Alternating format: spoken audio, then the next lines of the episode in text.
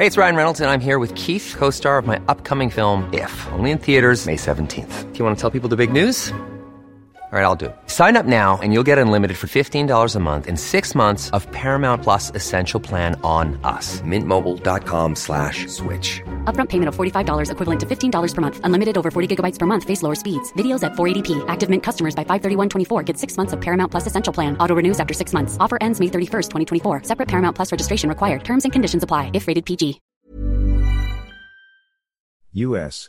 UK Scouts leave South Korean Jamboree by Agence France Presse. Heat wave cited for departure.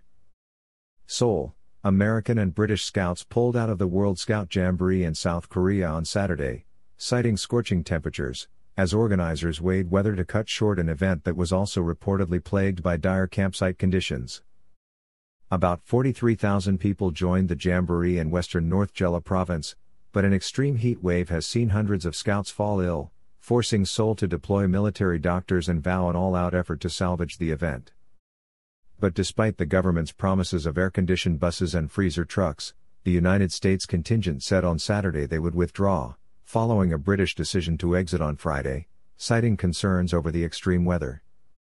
The American Scouts will go to Camp Humphreys, a U.S. Army garrison in the northwestern city of Pyeongtaek, U.S. officials said. In a statement, the World Organization of the Scout Movement called on South Korea to shorten the event, scheduled to run in the coastal town of Buan until August 12, pointing to issues caused by one of the East Asian country's hottest summers in years. It added that the South Korean government planned to stick to the schedule, assuring that they will do everything possible to address the issues caused by the heat wave.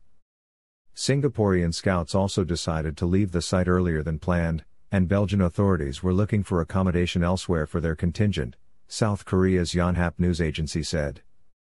Reports in local media have suggested the event's issues go beyond the heat, citing poor campsite conditions, with sanitation less than ideal, including rudimentary showers and toilets, and saying scouts had been plagued by insect bites. A Korean American parent, whose 15 year old daughter lost consciousness while participating in the event, claimed an ambulance was called, but it did not arrive at the site until 45 minutes later. We were told she lost consciousness and, her eyes rolled back, revealing the whites, she told the broadcaster Seoul Broadcasting System. Those 45 minutes were terrifying for us. We can't even imagine what might have happened during that time. How can South Korea allow children to be neglected like this? She said. Scouts from the UK, the largest group at about 4,000, said they were leaving late on Friday. UK Scouts are transferring our young people and adult volunteers from the World Scout Jamboree site to Seoul over the next two days, a statement said. South Korea this week issued its highest hot weather advisory for the first time in four years. On Friday, temperatures across the country ranged from 35 to 38 degrees Celsius, 95 to 100 degrees Fahrenheit.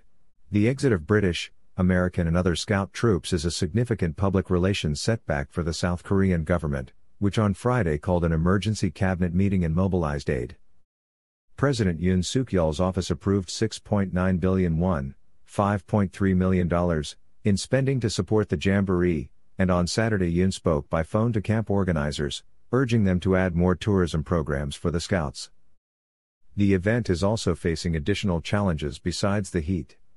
Jeolla authorities on Saturday said about 70 people on the site have come down with coronavirus.